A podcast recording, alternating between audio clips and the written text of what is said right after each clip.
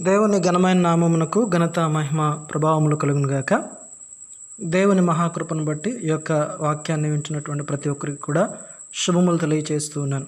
కొద్ది నిమిషాలు దేవుని యొక్క వాక్యాన్ని మీతో పంచుకోవాలని ఆశపడుతూ ఉన్నాను.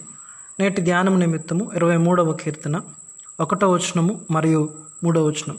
యహోవా నా కాపరి నాకు లేమి కలగదు నా ప్రాణమునకు ఆయన సేద తీర్చున్నాడు. గత రెండు రోజులుగా ఈ యొక్క వాక్యాన్ని మనం ధ్యానిస్తూ ఉన్నాం. దేవుడు మనకు కాపరిగా ఉంటే ఎందుకు మనకి లేమి కలగదు అనేటువంటి సత్యాన్ని మనం నేర్చుకుంటా ఉన్నాం. దేవుడు కాపరిగా ఉండుట ద్వారా ఆయన మన జీవితాలకు సమృద్ధి అయినటువంటి పోషణ ఇస్తాడు కాబట్టి మనకి లేమి కలగదు అని. అంతేకాకుండా మనం ఎక్కడ నడవాలో ఆయనకు తెలుసు అనేటువంటి సత్యాన్ని మనం నేర్చుకున్నాం. అంతేకాకుండా నీతి మార్గములలో ఆయన నడిపిస్తాడు అనేటువంటి అంశాన్ని కూడా మనం నేర్చుకోవడం జరిగింది. తర్వాత కాపరి ఏం చేస్తాడు అని అంటే ఇక్కడ దావీద్ భక్తుడు రాస్తూ అంటాడు దేవుడు నా కాపరి ఆయన కాపరిగా ఉండబట్టి ఆయన నా ప్రాణమునకు సేద తీర్చుచున్నాడు అనేటువంటి మాటను ఇక్కడ తెలియజేస్తూ ఉన్నాడు. సేద తీరడము అనేటువంటి మాటను గనక మనం గమనించినట్లయితే సేద తీర్చడము అనేటువంటిది అలసట తీర్చుకోవడం అనేటువంటి అర్థం వస్తూ ఉంది. అలాగే విశ్రాంతి అనేటువంటి అర్థం వస్తూ ఉంది. లేకపోతే నెమ్మది అనేటువంటి అర్థం వస్తూ ఉంది. ఈ కోణంలో ఉండి మనం ఆలోచన చేసినప్పుడు ఒక కాపరి మన ప్రాణానికి సేద తీరుస్తాడు అని అంటే దాని అర్థం ఏంటి అనేటువంటిది ఒకసారి మనం ఆలోచన చేయాలి.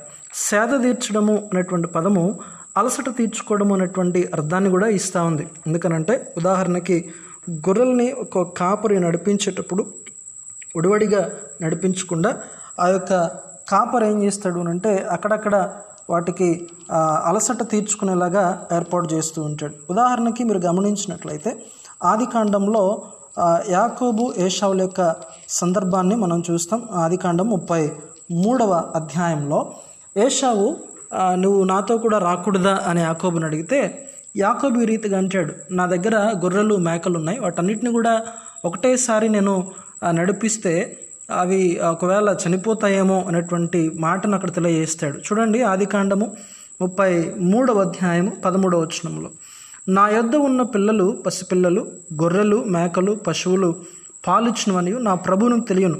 ఒక్క దినమే వాటిని వడిగా తోలినడలా ఈ మందంతియు చచ్చును.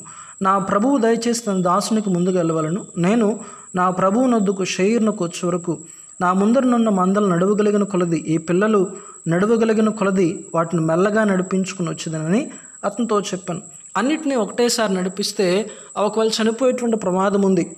కాబట్టి కొంత దూరం నడిచిన తర్వాత వాటికి అలసట తీరేంత వరకు కూడా ఒక ప్రాంతంలో వారు ఆగేటువంటి ప్రయత్నం చేస్తారు. అంటే సేద తీరడం అనేటువంటి పదము అలసట తీర్చుకోవడము అనేటువంటి ఆలోచనను అర్థాన్ని ఇస్తూ ఉంది. అలసట తీర్చుకోవడం అనేటువంటి కోణంలో కనుక మనం ఆలోచన చేసినట్లయితే ఆది కాండము పద్దెనిమిదవ అధ్యాయము. ఆదికాండం పద్దెనిమిదో అధ్యాయము ఒకటో వచ్చిన మనం గమనించినప్పుడు అబ్రహాము ఎండవేళ మమరే గుడారం దగ్గర సింధూరు వనంలో కూర్చున్నప్పుడు దేవుడు తనకి ప్రత్యక్షమవుతాడు. అక్కడ అబ్రహాం చెప్తాడు ప్రవ్వా నీ కటాక్షము నా మీద నెడల నీ దాసుని దాటిపోవద్దు. కొంచెం నీళ్ళు తెప్పిస్తాను. మీరు దయచేసి కాలు గడుక్కొని ఈ చెట్టు క్రింద అలసట తీర్చుకునుడి అని చెప్తాడు. అంటే దూరం నుంచి వచ్చినటువంటి వ్యక్తికి నీళ్ళు ఇచ్చి ఆహారం ఇచ్చి ఆ సేద తీర్చుకోమని చెప్తూ ఉన్నట్లుగా మనం చూస్తూ ఉన్నాం. ఆ విశ్రాంతి తీసుకోండి అని చెప్తా ఉన్నాడు. సో ఇప్పుడు దీన్ని మనం లాజికల్గా అప్లై చేసినట్లయితే లేక అన్వయించుకున్నట్లయితే దేవుడు మనకి కాపరిగా ఉన్నప్పుడు కాపరిగా ఉన్నటువంటి దేవుడు మనల్ని కూడా ఇలాగే అలసట తీర్చుకోమని ఆయన చెప్తూ ఉంటాడు. ఆయన మన ప్రాణానికి సేద తీరుస్తాడు. ఎలాగునా? ఎలాగైతే అబ్రహాము అక్కడ నీళ్ళు ఇచ్చి ఆహారం ఇచ్చి సేద తీర్చుకోండి అలసట తీర్చుకోండి అని చెప్పాడో అలాగే కాపరిగా ఉన్నటువంటి దేవుడు తన గొర్రెలకు ఏం చేస్తాడు అని అంటే మీరు ఆ సేద తీర్చుకోండి అని చెప్పి ఆహారము అలాగే నీళ్ళు ఇచ్చేటువంటి విధానాన్ని ఇక్కడ మనం అర్థం చేసుకోవచ్చు. అంటే మన ప్రాణానికి అవసరమైనటువంటి లేక మన ప్రాణం సేదతీరడానికి అవసరమైనటువంటి ఆహారాన్ని నీటిని ఆయన దయచేస్తాడు అని అర్థం ఇది ఒక కోణంగా మనం చూస్తా ఉన్నాం. మరొక కోణంలో నుంచి గనక మనం ఆలోచన చేసినట్లయితే సేద తీర్చడము అనేటువంటి పదము విశ్రాంతి లేక నెమ్మది అనేటువంటి అర్థం వస్తూ ఉంది.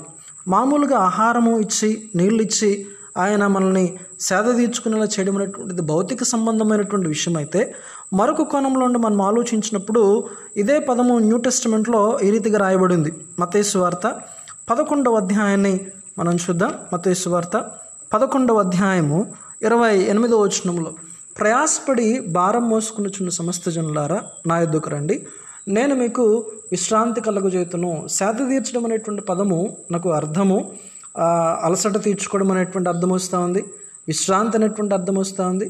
అలాగే సమాధానం అనేటువంటి అర్థం వస్తుంది అలాగే నెమ్మది అనేటువంటి అర్థం కూడా వస్తుంది ఇప్పుడు విశ్రాంతి అనేటువంటి కోణము లేకపోతే నెమ్మది అనేటువంటి కోణాన్ని కనుక మనం ఆలోచన చేసినట్లయితే నూతన నిబంధనలో యేసు ప్రభు చెప్తూ వచ్చాడు నేను మీకు విశ్రాంతి కలుగు చేస్తాను అవును ఆయన విశ్రాంతి కలుగు చేసేటువంటి దేవుడు నెమ్మదిని కలుగు చేసేటువంటి దేవుడు. ఎందుకనంటే ఆయన గొర్రెలకు మంచి కాపరిగా ఉన్నాడు. భౌతికంగా ఆహారము నీళ్ళనిచ్చి సేదీరుస్తూ ఉన్నాడు. అలాగే ఆ, భౌతికంగా కాకుండా ఆత్మకు కూడా ఆయన విశ్రాంతిని కలుగు చేస్తూ ఉన్నాడు. దీన్ని అర్థం చేసుకోవడానికి ఒక చిన్న ఉదాహరణ మనం గమనించినట్లయితే లూకాస్ వార్త పదహారవ అధ్యాయంలో లూకాస్ వార్త పదహారవ అధ్యాయము పంతొమ్మిదవ వచనం నుండి ముప్పై ఒకటో వచనం వరకు ఉన్నటువంటి వాక్య లేఖనాన్ని మనం గమనించినప్పుడు అక్కడ ఆ ఇద్దరు వ్యక్తులు కనబడుతూ ఉన్నారు. ఒకడు ధనవంతుడు మరొకడు దరిద్రుడైనటువంటి లాజరు. ధనవంతుడు తన జీవి దినాల్లో సుఖముగా బ్రతుకుతూ వచ్చాడు ఇష్టాంసనంగా బ్రతుకుతూ వచ్చాడు. అలాగే లాజరు మరి కురుపులతో బాధపడుతూ ఆ యొక్క కురుపులను కుక్కలు నాకుతూ అటువంటి దుర్భరమైనటువంటి జీవితాన్ని జీవిస్తూ వచ్చాడు. ఇరువురు కూడా మరణించారు. మరణించినటువంటి ఇద్దరు కూడా మరియు తర్వాత వారి గమ్యస్థలం మనం ఆలోచించినట్లయితే ధనవంతుడు పాతాళంలో బాధపడుతూ ఉన్నాడు. లాజర్ అయితే అబ్రహాం రోమును ఆనుకున్నట్టుకు కొనుపబడ్డాడు. ఇప్పుడు ధనవంతుడు పాతాళంలో కేకలు వేస్తున్నాడు. అయ్యో తండ్రి అయినటువంటి అబ్రహామా నేను ఇక్కడ ఆతనబడుతూ పడుతూ ఉన్నాను. నా నాలుకను చల్లార్చుటకు లాజర్ను పంపువా అని చెప్పి కేకలు వేస్తూ ఉన్నాడు. అతని అతని యొక్క ఆత్మీయ జీవితం లేకపోతే అతని యొక్క ఆత్మ నరకంలో బాధపడుతూ ఉంది అనేటువంటి సత్యాన్ని మనం గమనించాలి. కానీ లాజర్ని గురించి రాయబడినప్పుడు లాజర్ గురించి రీతిగా ఉంటుంది? లూకాస్ వార్త పదహారవ అధ్యాయము ఇరవై ఐదవ వచనంలో అందుకు అబ్రహాము కుమారుడా నీవు నీ జీవిత కాలమందు నీకు ఇష్టమైనట్టు సుఖం అనుభవించితివి. అలాగుననే లాజరు కష్టం అనుభవించినట్టు జ్ఞాపకం చేసుకున్నాము ఇప్పుడైతే వాడు ఇక్కడ నెమ్మది పొందుచున్నాడు. లాజరు నెమ్మది పొందుతూ ఉన్నాడు. ఇది అతని ఆత్మ కలిగినటువంటి విశ్రాంతి లేకపోతే నెమ్మది కలిగినటువంటి స్థితి సేద తీరడం అనేటువంటి అనుభవం. ధనవంతునికి ఇటువంటి స్థితి లేదు. అతడు తన జీవిత దినాలు సుఖంగా జీవించాడు నెమ్మదిగా జీవి నెమ్మదిగా జీవించాలని అనుకున్నాడు కానీ అతడు చనిపోయిన తర్వాత అతని యొక్క ఆత్మకు మాత్రము నెమ్మది లేదు విశ్రాంతి లేదు సేద తీరడం అనేటువంటి అనుభవం లేదు. అతడు పాతాళంలో కేకలు వేస్తూ ఉన్నాడు. కానీ లాజర్ గురించి అయితే రీతిగా చెప్పబడతా ఉంది. అతను నెమ్మది పొందుతూ ఉన్నాడు. ఎవరు ఇచ్చారు ఈ నెమ్మది అని అంటే దేవుడు దేవుణ్ణి కాపరిగా కలిగి ఉన్నాడు లాజరు. అందుచేత లాజరు తాను మరణించిన తర్వాత కూడా తన ఆత్మ నెమ్మది కలిగినటువంటి స్థితిలో ఉన్నట్లుగా మనం చూస్తూ ఉన్నాం. అతడు బహుశా తన జీవిత దినాల్లో ఎంతో దుర్భరమైన జీవితాన్ని జీవించి ఉండొచ్చు. కురుపులతో బాధపడ్డాడు. ఆ కురుపులు కుక్కలు వచ్చినాకాయి ఆ ధనవంతుడు బల్ల మీద నుండి పడేటువంటి రొట్టె ముక్కల కొరకు ఆశపడ్డాడు. ఎంతో దుర్భరమైనటువంటి జీవితాన్ని జీవిస్తూ వచ్చాడు.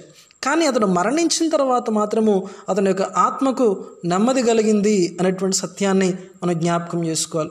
ప్రియ స్నేహితులారా ఈ వాక్యాన్ని వింటున్నటువంటి మీరు ఈ లోకంలో ఒకవేళ కొన్ని పరిస్థితులు నీకు అనుకూలంగా ఉండొచ్చు అనుకూలంగా లేకపోవచ్చు.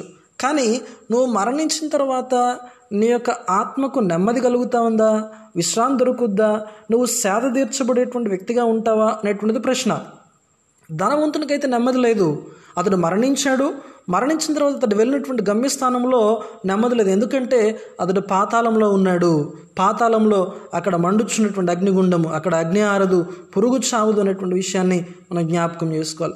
కానీ లాజర్ అయితే నెమ్మది కలిగిన స్థలంలో ఉన్నాడు. అతను నెమ్మది పొందుతూ ఉన్నాడు. ఎలా వచ్చింది అనంటే అతడు ప్రభు అయినటువంటి యేసునందు విశ్వాసం ఉంచినటువంటి విధానాన్ని బట్టి దేవుణ్ణి కాపరిగా కలిగినటువంటి విధానాన్ని బట్టి. ఇప్పుడు దావీదు చెప్పేటువంటిది ఇదే దేవుడు నా కాపరి అనంటే ఆయన నా ప్రాణానికి సేద తీరుస్తూ ఉన్నాడు. కాపరిగా ఉన్నటువంటి దేవుడు నా ప్రాణానికి సేద తీర్చేటువంటి వాడుగా ఉన్నాడు. రేపొద్దు నేను మరణించినా కూడా నా ప్రాణం ఆయన దగ్గర నెమ్మది పొందినటువంటి స్థలంలో ఉంటుంది అనేటువంటి ఒక నిరీక్షణ దావీదు ప్రకటిస్తూ ఉన్నాడు. ఎంత గొప్ప సత్యము! ఈ రోజున నువ్వెప్పుడు మరణిస్తావు నీకు తెలియదు. కానీ మరణించిన తర్వాత నీ జీవితము సేద తీర్చబడాలి. మరణించిన తర్వాత నీ ఆత్మ నెమ్మది పొందాలి. నెమ్మది కలిగిన స్థితిలో విశ్రాంతిలో నువ్వు ఉండాలి అని అంటే నువ్వు దేవుణ్ణి కాపరిగా కలిగి ఉండాలి. దేవుణ్ణి ఎలా కాపరిగా కలిగి ఉంటాం అని అంటే రోమిలకు రాసినటువంటి పత్రిక పదవ అధ్యాయంలో ఈ రీతిగా చెప్తాడు. రోమిలకు రాసినటువంటి పత్రిక పదవ అధ్యాయము తొమ్మిది పది వచనాల్లో యేసుక్రీస్తు ప్రభు అని నీ నోటితో ఒప్పుకొని దేవుడు మృతుల్లో నుండి ఆయన లేపనని నీ హృదయమందు విశ్వసించినట్లా నువ్వు రక్షింపబడదు. ఎలయనగా నీతి కలుగునట్లు మనుషుడు హృదయంలో విశ్వసించును. రక్షణ కలుగునట్లు నీ నోటితో ఒప్పుకొనును. ఇక్కడ మనం గమనించినట్లయితే యేసుక్రీస్తు ప్రభు అని ఒప్పుకోవాలి. ప్రభువు అంటే లేకపోతే కాపరని ఒప్పుకోవాలి లేకపోతే అధికారాన్ని ఒప్పుకోవాలి. యేసుక్రీస్తు ప్రభువు నా జీవితానికి యేసుక్రీస్తు నా జీవితానికి కాపరి నేను ఆయన నమ్ముతూ ఉన్నాను. ఆయన నా కొరకు ఈ లోకానికి వచ్చాడు జీవించాడు మరణించాడు మృతి పొంది మరలా తిరిగి లేచాడు ఆరోహణమయ్యాడు మరలా తిరిగి ఆయన సంఘం కొరకు రాబోతూ ఉన్నాడు. ఆయన దగ్గర నా పాపను క్షమాపణ దొరుకుతూ ఉంది అని ఎవరైతే విశ్వసించి ఆ విశ్వాసాన్ని ఒప్పుకుంటారో వారు రక్షించబడతారు. అంటే దేవుణ్ణి కాపరిగా వారు ఎంచుకున్నప్పుడు వారి హృదయంలో వారి జీవితంలో నెమ్మది కలిగినటువంటి అనుభవంలోనికి వారు వస్తారు. కాబట్టి ఈ రోజున నువ్వు ఇంకా యేసుక్రీస్తును కాపరిగా కలిగిలేవా? ఆయన ప్రభువుగా అంగీకరించలేదా? అయితే ఇది నీకు సమయం. ఎందుకనంటే రేపొద్దున్న నీకు సమయం ఉంటుందో ఉండదు తెలియదు. రేపేమవుద్దో మనకు తెలియదు అనేటువంటి సత్యాన్ని లేఖనం తెలియజేస్తూ ఉంది. ఎంతోమంది ఎన్నో ఆలోచనలు కలిగి ఉంటా ఉన్నారు. కానీ నీ జీవితం నీ చేతుల్లో లేదు. రేపు ఏం జరుగుద్దో మనకు తెలియదు. మన జీవితాలు అంతలో కనిపించి అంతలో మాయమైపోవు ఆవిరి లాంటివి. కాబట్టి సమయము మించిపోకముందే యేసుక్రీస్తును కాపరిగా కలిగుండు యేసుక్రీస్తును ప్రభువుగా అంగీకరించు. అప్పుడు నువ్వు మరణించినా కూడా నీ ప్రాణానికి సేద తీర్చడము లేకపోతే నెమ్మది కలిగి ఉండడం అనేటువంటి అనుభవంలోనికి నువ్వు వస్తావు. లాజరు ప్రభువును విశ్వసించాడు ప్రభువును కాపరిగా కలిగి ఉన్నాడు అందుచేత అతడు మరణించిన తర్వాత నెమ్మది పొందిన స్థితిలోనికి వెళ్తూ వచ్చాడు. ఈ మాట నువ్వు చెప్పగలవా? దేవుడు నా కాపరి. యేసుక్రీస్తు నా కాపరి యేసుక్రీస్తు నా ప్రభువు కాబట్టి నేను నెమ్మది కలిగిన స్థితిలోనే ఉంటాను అని చెప్పగలవు. దావీదు చెప్పాడు యహోవా నా కాపరి ఆయన నా ప్రాణానికి సాధించున్నాడు కాబట్టి ఒకవేళ ఇంకా నువ్వు ప్రభువుని కాపరిగా ఇంకరించకపోయినట్లయితే ఈ రోజున ప్రభువుని ఆహ్వానిస్తున్నాడు. నీ హృదయాంతరువు ఆయన్ని హృదయంలోకి ఆహ్వానించు కాపరిగా ప్రభా నువ్వు నాకు ఉండు అని చెప్పు. ఆయన్ని ప్రాణానికి శాదీరుస్తాడు విశ్రాంతినిస్తాడు నెమ్మదినిస్తాడు. ప్రభాటి కృప మనకు దయచేసి నడిపించునుగాక. అమ్మాయి